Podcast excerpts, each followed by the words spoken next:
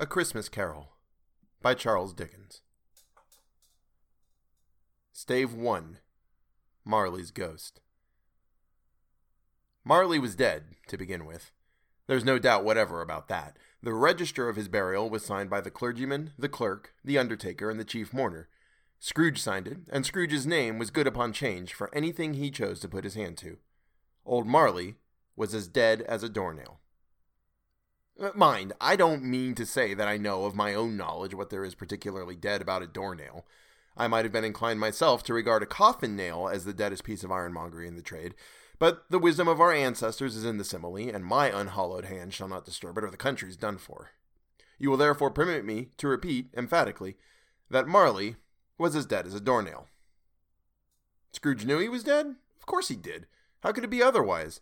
Scrooge and he were partners for I don't know how many years. Scrooge was his sole executor, his sole administrator, his sole assign, his sole residuary legatee, his sole friend, and sole mourner. And even Scrooge was not so dreadfully cut up by the sad event, but that he was an excellent man of business on the very day of the funeral, and solemnized it with an undoubted bargain. The mention of Marley's funeral brings me back to the point that I started from.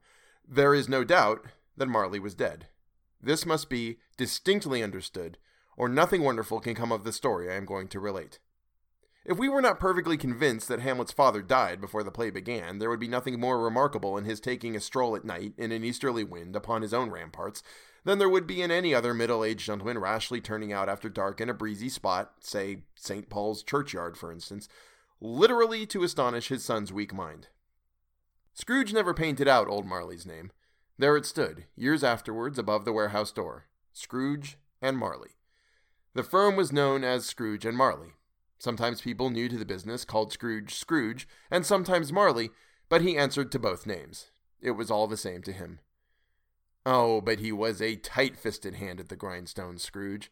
A squeezing, wrenching, grasping, scraping, clutching, covetous old sinner.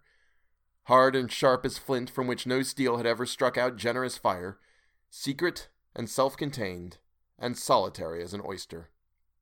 The cold within him froze his old features, nipped his pointed nose, shriveled his cheek, stiffened his gait, made his eyes red, his thin lips blue, and spoke out shrewdly in his grating voice.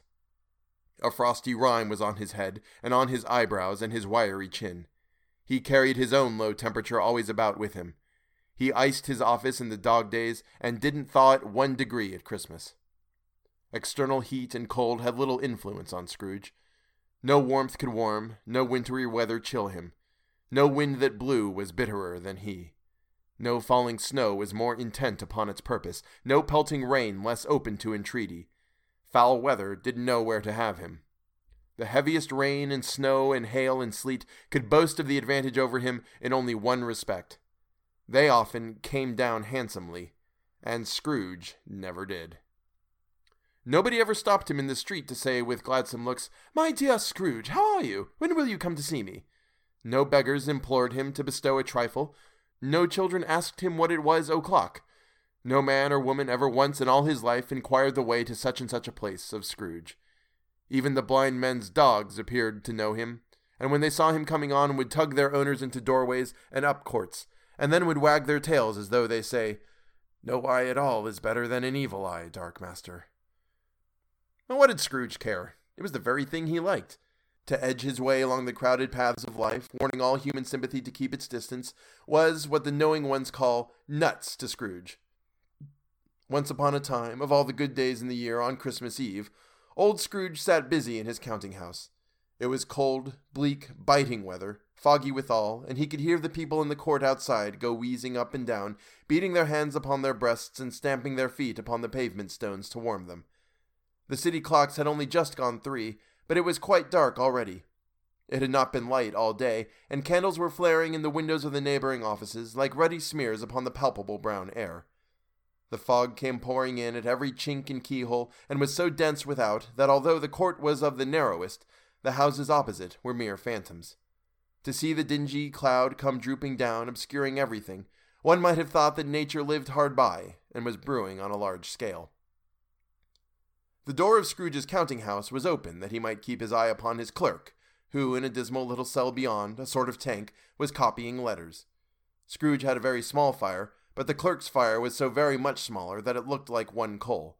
But he couldn't replenish it, for Scrooge kept the coal box in his own room, and so surely as the clerk came in with the shovel, the master predicted that it would be necessary for them to part. Wherefore the clerk put on his white comforter and tried to warm himself at the candle, in which effort, not being a man of a strong imagination, he failed. A Merry Christmas, uncle! God save you! cried a cheerful voice. It was the voice of Scrooge's nephew, who came upon him so quickly that this was the first intimation he had of his approach. Bah! said Scrooge. Humbug! He had so heated himself with rapid walking in the fog and frost, this nephew of Scrooge's, that he was all in a glow. His face was ruddy and handsome, his eyes sparkled, and his breath smoked again. Christmas, a humbug, uncle, said Scrooge's nephew. You don't mean that, I'm sure. I do, said Scrooge. Merry Christmas. What right have you to be merry? What reason have you to be merry? You're poor enough. Well, come then, returned the nephew gaily. What reason have you to be dismal? What reason have you to be morose? You're rich enough. Scrooge, having no better answer ready on the spur of the moment, said, Bah! again, and followed it up with, Humbug. Don't be cross, uncle, said the nephew. What else can I be, returned the uncle, when I live in such a world of fools as this? Merry Christmas. Out upon Merry Christmas. What's Christmas time to you but a time for paying bills without money? A time for finding yourself a year older, but not an hour richer. A time for balancing your books and having every item in 'em through a round dozen of months presented dead against you. If I could work my will, said Scrooge indignantly, every idiot who goes about with Merry Christmas on his lips should be boiled with his own pudding and buried with a stake of holly through his heart. He should. Uncle, pleaded the nephew. Nephew, returned the uncle sternly. Keep Christmas in your own way, and let me keep it in mine. Keep it? repeated Scrooge's nephew. But you don't keep it. Let me leave it alone, then, said Scrooge. Much good may it do you. Much good it has ever done you. There are many things from which I might have derived good by which I have not profited, I dare say, returned the nephew. Christmas among the rest. But I am sure I have always thought of Christmas time, when it has come round, apart from the veneration due to its sacred name and origin, if anything belonging to it can be apart from that, as a good time, a kind, forgiving, charitable, pleasant time, the only time I know of in the long calendar of the year when men and women seem by one consent to open their shut up hearts freely, and to think of people below them as if they really were fellow passengers to the grave, and not another race of creatures bound on other journeys. And therefore, uncle, though it has never put a scrap of gold or silver in my pocket, I believe that it has done me good, and will do me good, and I say, God bless it. The clerk in the tank involuntarily applauded. Becoming immediately sensible of the impropriety, he poked the fire and extinguished the last frail spark forever. Let me hear another sound from you, said Scrooge, and you'll keep your Christmas by losing your situation. You're quite a powerful speaker, sir, he added, turning to his nephew. I wonder you don't go into Parliament. Oh, don't be angry, uncle. Come, dine with us tomorrow. Scrooge said that he would see him. Yes, indeed, he would. He went the whole length of the expression, and said that he would see him in that extremity first. But why? cried Scrooge's nephew. Why? Why did you get married? said Scrooge. Because I fell in love. Because you fell in love, growled Scrooge, as if that were the only thing in the world more ridiculous than a Merry Christmas. Good afternoon. Nay, uncle, but you never came to see me before that happened. Why give it as a reason for not coming now? Good afternoon, said Scrooge. I want nothing from you. I ask nothing of you. Why cannot we be friends? Good afternoon, said Scrooge. I am sorry with all my heart to find you so resolute. We have never had any quarrel to which I have been a party, but I have made the trial in homage to Christmas, and I'll keep my Christmas humor to the last. So, a Merry Christmas, Uncle. Good afternoon, said Scrooge. And a Happy New Year. Good afternoon, said Scrooge. His nephew left the room without an angry word, notwithstanding. He stopped at the outer door to bestow the greetings of the season on the clerk, who, cold as he was, was warmer than Scrooge, for he returned them cordially. There's another fellow, muttered Scrooge, who overheard him. My clerk with fifteen shillings a week and a wife and a family talking about a Merry Christmas. I'll retire to Bedlam. This lunatic, in letting Scrooge's nephew out, had let two other people in. They were portly gentlemen, pleasant to behold, and now stood, with their hats off, in Scrooge's office. They had books and papers in their hands, and bowed to him. Scrooge and Marley's, I believe, said one of the gentlemen, referring to his list. Have I the pleasure of addressing Mr. Scrooge or Mr. Marley? Mr. Marley has been dead these seven years, Scrooge replied. He died seven years ago, this very night. We have no doubt his generosity and liberality is well represented by his surviving partner, said the gentleman, presenting his credentials. It certainly was, for they had been two kindred spirits. At the ominous word liberality, Scrooge frowned and shook his head and handed the credentials back. At this festive season of the year, Mr. Scrooge, said the gentleman, taking up a pen, it is more than usually desirable that we should make some slight provision for the poor and destitute, who suffer greatly at the present time.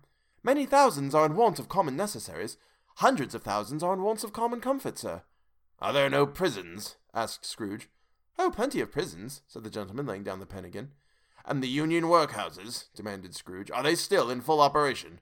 Oh, they are, still, returned the gentleman. I wish I could say that they were not. The treadmill and the poor law are in full vigor, then, said Scrooge. Are both very busy, sir. Oh, I was afraid from what you said at first that something had occurred to stop them in their useful course, said Scrooge. I'm very glad to hear it.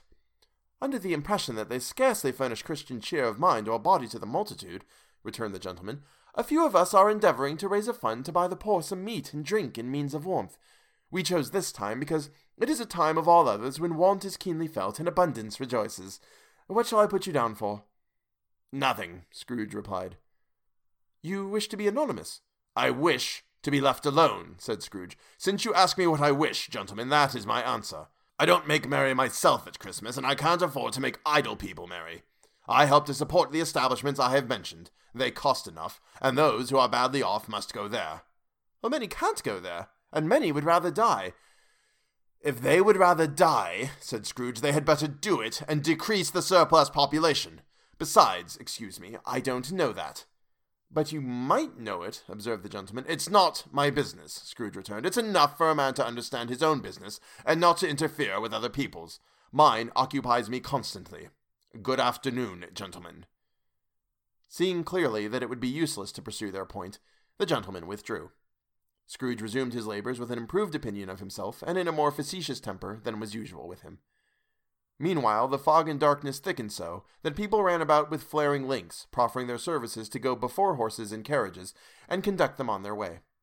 The ancient tower of a church, whose gruff old bell was always peeping slyly down at Scrooge out of a Gothic window in the wall, became invisible and struck the hours and quarters in the clouds with tremulous vibrations afterwards, as if its teeth were chattering in its frozen head up there.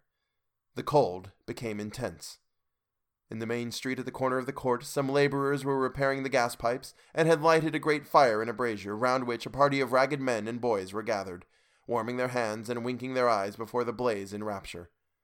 The water plug, being left in solitude, its overflowing sullenly congealed and turned to misanthropic ice. The brightness of the shops where holly sprigs and berries crackled in the lamp heat of the windows made pale faces ruddy as they passed. Poulterers' and grocers' trades became a splendid joke a glorious pageant with which it was next to impossible to believe that such dull principles as bargain and sale had anything to do. The Lord Mayor, in the stronghold of the mighty mansion house, gave orders to his fifty cooks and butlers to keep Christmas as a Lord Mayor's household should, and even the little tailor, whom he had fined five shillings on the previous Monday for being drunk and bloodthirsty in the streets, stirred up tomorrow's pudding in his garret, while his lean wife and the baby sallied out to buy the beef. Foggier yet, and colder, piercing, searching, biting cold. If the good St. Dunstan had but nipped the evil spirit's nose with a touch of such weather as that, instead of using his familiar weapons, then indeed he would have roared to lusty purpose. The owner of one scant young nose, gnawed and mumbled by the hungry cold, as bones are gnawed by dogs, stooped down at Scrooge's keyhole to regale him with a Christmas carol.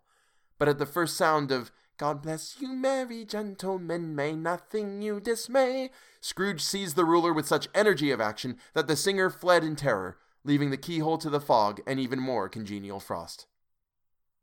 At length, the hour of shutting up the counting house arrived. With an ill will, Scrooge dismounted from his stool and tacitly admitted the fact to the expectant clerk in the tank, who instantly snuffed his candle out and put on his hat. You'll want all day tomorrow, I suppose, said Scrooge. If quite convenient, sir. It's not convenient, said Scrooge, and it's not fair. If I was to stop, have a crown for it, you'd think yourself ill used, I'll be bound. The clerk smiled faintly. And yet, said Scrooge, you don't think me ill used when I pay a day's wages for no work. The clerk observed that it was only once a year. Poor excuse for picking a man's pocket every twenty fifth of December, said Scrooge, buttoning his great coat to the chin. But I suppose you must have the whole day. Be here all the earlier next morning. The clerk promised that he would, and Scrooge walked out with a growl.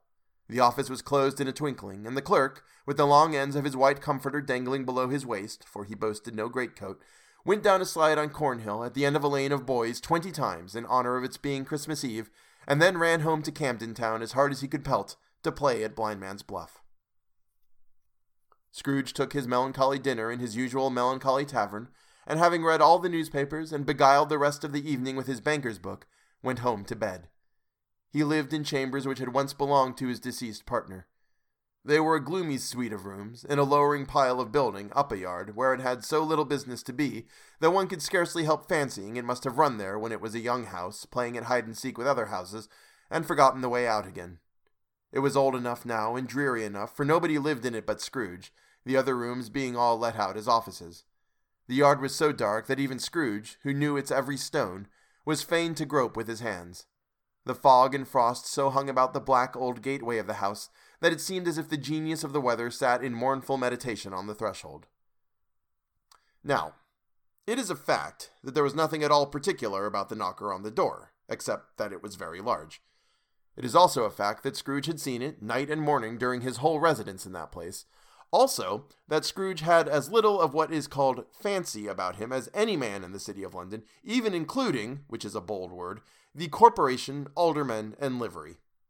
Let it also be borne in mind that Scrooge had not bestowed one thought on Marley since his last mention of his seven years dead partner that afternoon. And then let any man explain to me, if he can, how it happened that Scrooge, having his key in the lock of the door, saw in the knocker without its undergoing any intermediate process of change. Not a knocker, but Marley's face. It was not in impenetrable shadow, as the other objects in the yard were, but had a dismal light about it, like a bad lobster in a dark cellar. It was not angry or ferocious, but looked at Scrooge as Marley used to look, with ghostly spectacles turned up on its ghostly forehead.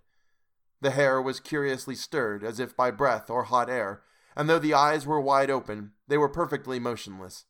That and its livid color made it horrible, but its horror seemed to be in spite of the face and beyond its control, rather than a part of its own expression. As Scrooge looked fixedly at this phenomenon, it was a knocker again. To say that he was not startled, or that his blood was not conscious of a terrible sensation to which it had been a stranger from infancy, would be untrue. But he put his hand upon the key he had relinquished, turned it sturdily, walked in, and lighted his candle. He did pause with a moment's irresolution before he shut the door, and he did look cautiously behind it first, as if he half expected to be terrified with the sight of Marley's pigtail sticking out into the hall. But there was nothing on the back of the door except the screws and nuts that held the knocker on, so he said, Pooh, pooh, and closed it with a bang. The sound resounded through the house like thunder.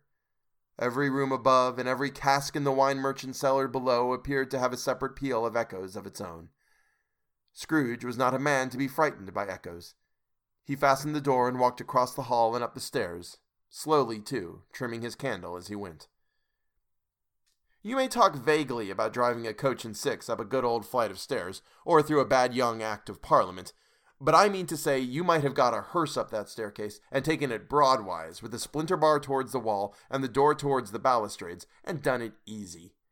There was plenty of width for that, and room to spare, which is perhaps the reason why Scrooge thought he saw a locomotive hearse going on before him in the gloom. Half a dozen gas lamps out of the street wouldn't have lighted the entry too well, so you may suppose that it was pretty dark with Scrooge's dip. Up Scrooge went, not caring a button for that. Darkness is cheap, and Scrooge liked it. But before he shut his heavy door, he walked through his rooms to see that all was right. He had just enough recollection of the face to desire to do that. Sitting room, bedroom, lumber room, all as they should be.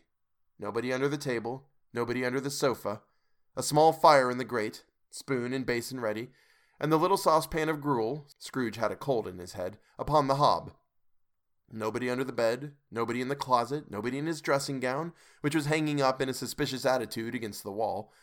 Lumber room as usual, old fire guard, old shoes, two fish baskets, washing stand on three legs, and a poker. Quite satisfied, he closed his door and locked himself in, double locked himself in, which was not his custom. Thus secured against surprise, he took off his cravat, put on his dressing gown and slippers and his nightcap, and sat down before the fire to take his gruel. It was a very low fire indeed, nothing on such a bitter night. He was obliged to sit close to it and brood over it before he could extract the least sensation of warmth from such a handful of fuel. The fireplace was an old one built by some Dutch merchant long ago and paved all round with quaint Dutch tiles designed to illustrate the scriptures. There were Cains and Abels, Pharaoh's daughters, queens of Sheba, angelic messengers descending through the air on clouds like featherbeds, Abrahams, Belshazzars, apostles putting off to sea in butter boats, hundreds of figures to attract his thoughts. And yet that face of Marley, seven years dead, came like the ancient prophet's rod and swallowed up the whole. If each smooth tile had been a blank at first, with power to shape some picture on its surface from the disjointed fragments of his thoughts, there would have been a copy of old Marley's head on every one. Humbug, said Scrooge, and walked across the room. After several turns, he sat down again.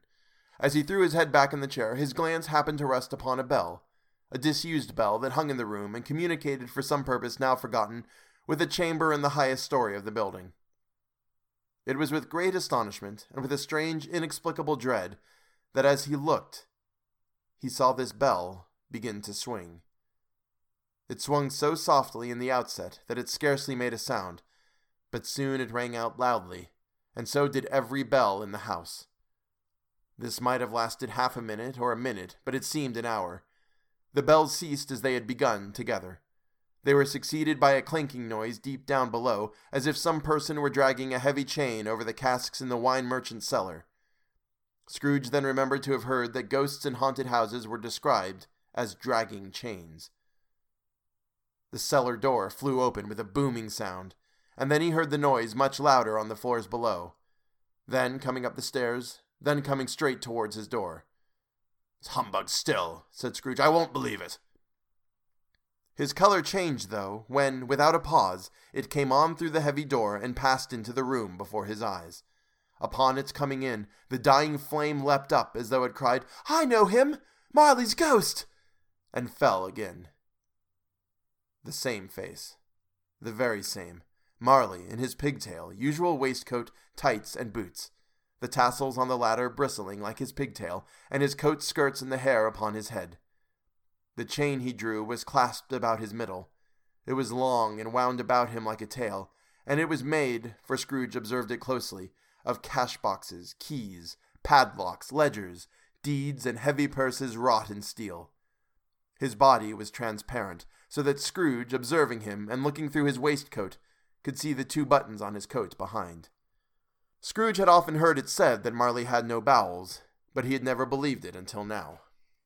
No, nor did he believe it even now, though he looked the phantom through and through and saw it standing before him, though he felt the chilling influence of its death cold eyes and marked the very texture of the folded kerchief bound about its head and chin, which wrapper he had not observed before, he was still incredulous and fought against his senses. How now? said Scrooge, caustic and cold as ever. What do you want with me? Much. Marley's voice, no doubt about it.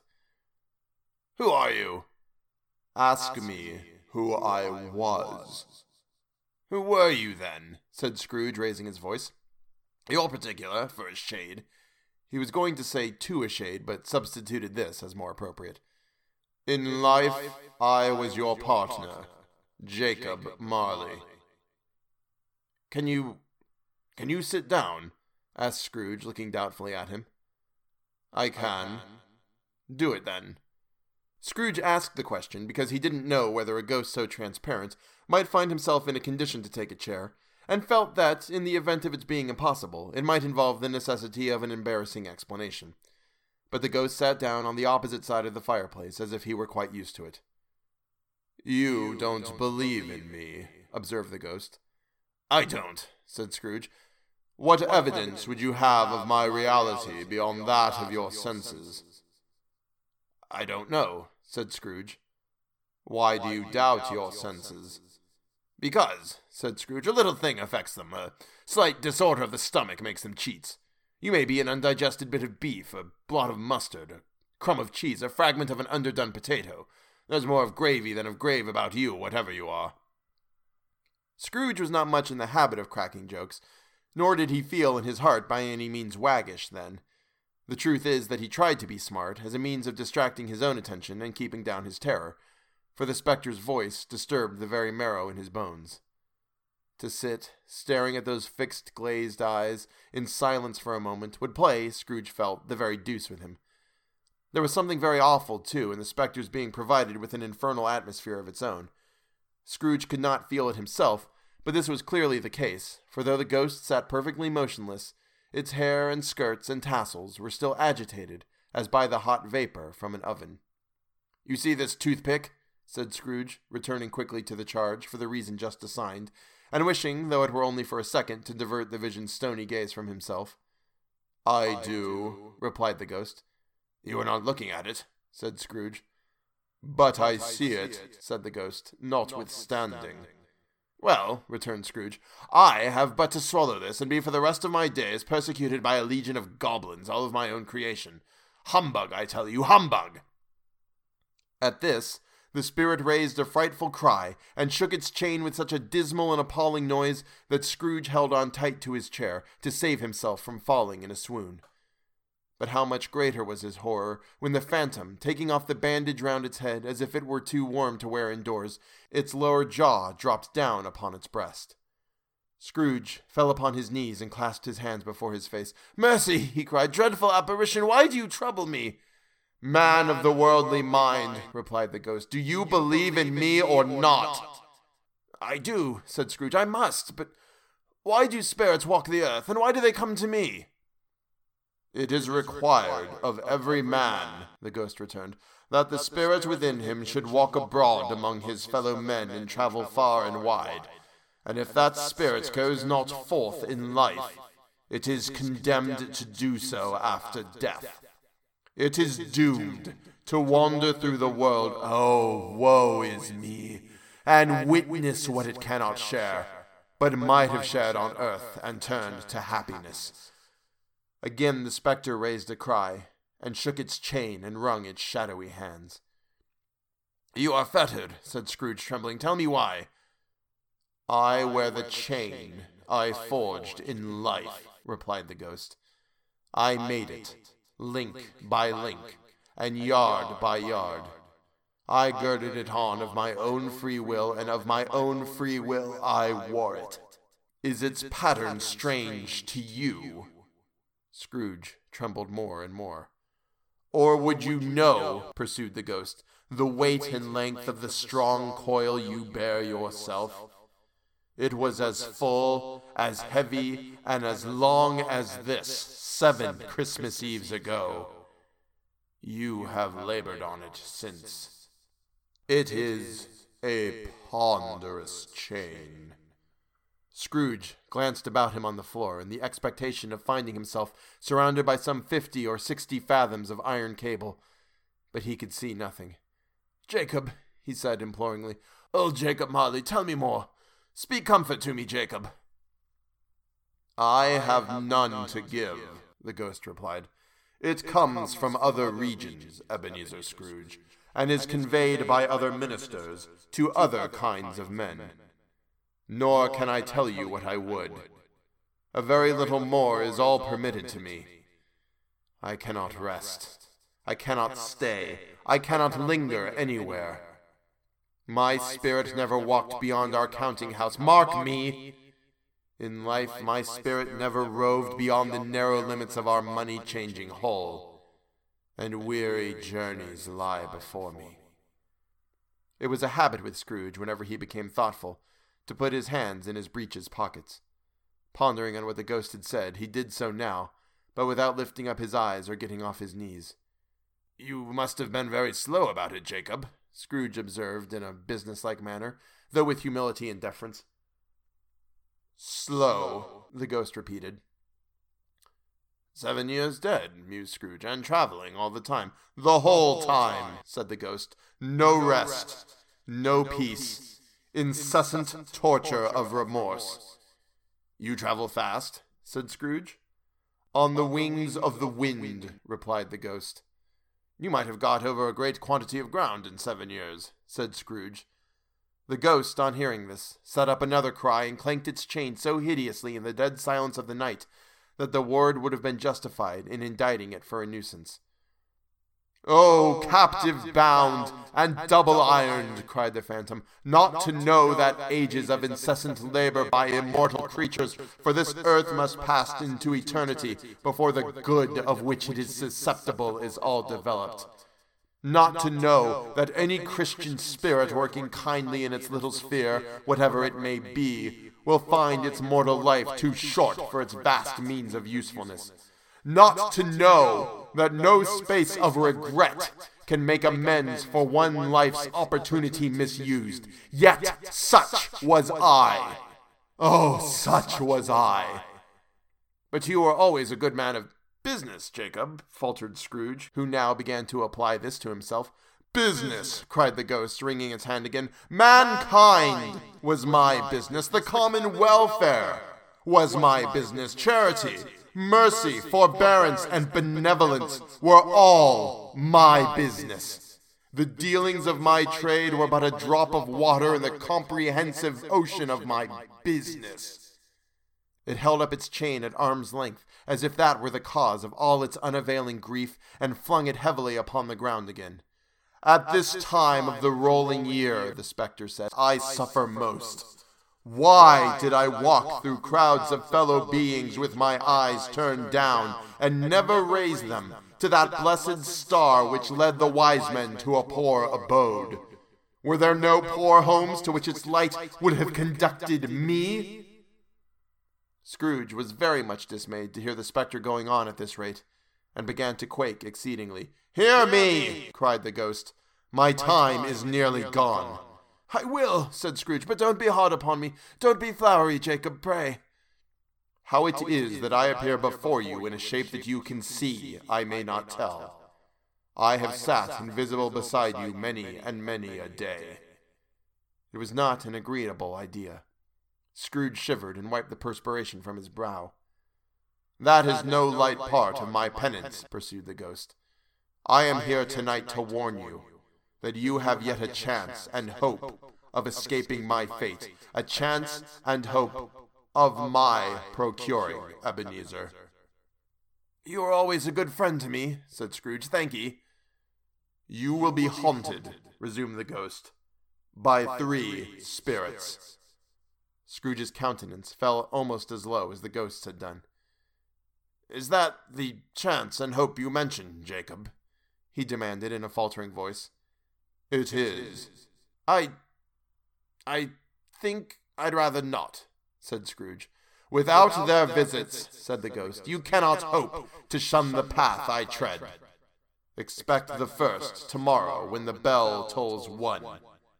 Couldn't I take 'em all at once and have it over, Jacob? hinted Scrooge. Expect the second on the next night at the same hour. The third upon the next night when the last stroke of twelve has ceased to vibrate. Look to see me no more, and look that, for your own sake, you remember what has passed between us. When it had said these things, the spectre took its wrapper from the table and bound it round its head as before. Scrooge knew this by the smart sound its teeth made when the jaws were brought together by the bandage. He ventured to raise his eyes again and found his supernatural visitor confronting him in an erect attitude, with its chain wound over and over and about its arm. The apparition walked backward from him, and at every step it took, the window raised itself a little so that when the spectre reached it, it was wide open. It beckoned Scrooge to approach, which he did. When they were within two paces of each other, Marley's ghost held up its hand, warning him to come no nearer. Scrooge stopped. Not so much in obedience as in surprise and fear, for on the raising of his hand, he became sensible of confused noises in the air. Incoherent sounds of lamentation and regret, wailings inexpressibly sorrowful and self accusatory.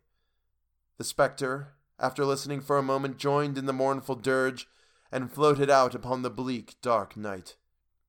Scrooge followed to the window, desperate in his curiosity. He looked out.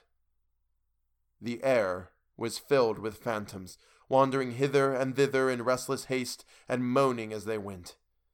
Every one of them wore chains like Marley's ghost. Some few, they might be guilty governments, were linked together. None were free. Many had been personally known to Scrooge in their lives. He had been quite familiar with one old ghost in a white waistcoat, with a monstrous iron safe attached to its ankle, who cried piteously at being unable to assist a wretched woman with an infant whom it saw below upon a doorstep. The misery with them all was clearly that they sought to interfere for good in human matters, and had lost the power forever. Whether these creatures faded into mist, or mist enshrouded them, he could not tell. But they and their spirit voices faded together, and the night became as it had been when he walked home. Scrooge closed the window and examined the door by which the ghost had entered. It was double locked, as he had locked it with his own hands, and the bolts were undisturbed. He tried to say, Humbug! but stopped at the first syllable, and being from the emotion he had undergone, or the fatigues of the day, or his glimpse of the invisible world, or the dull conversation of the ghost, or the lateness of the hour, much in need of repose, went straight to bed without undressing, and fell asleep upon the instant.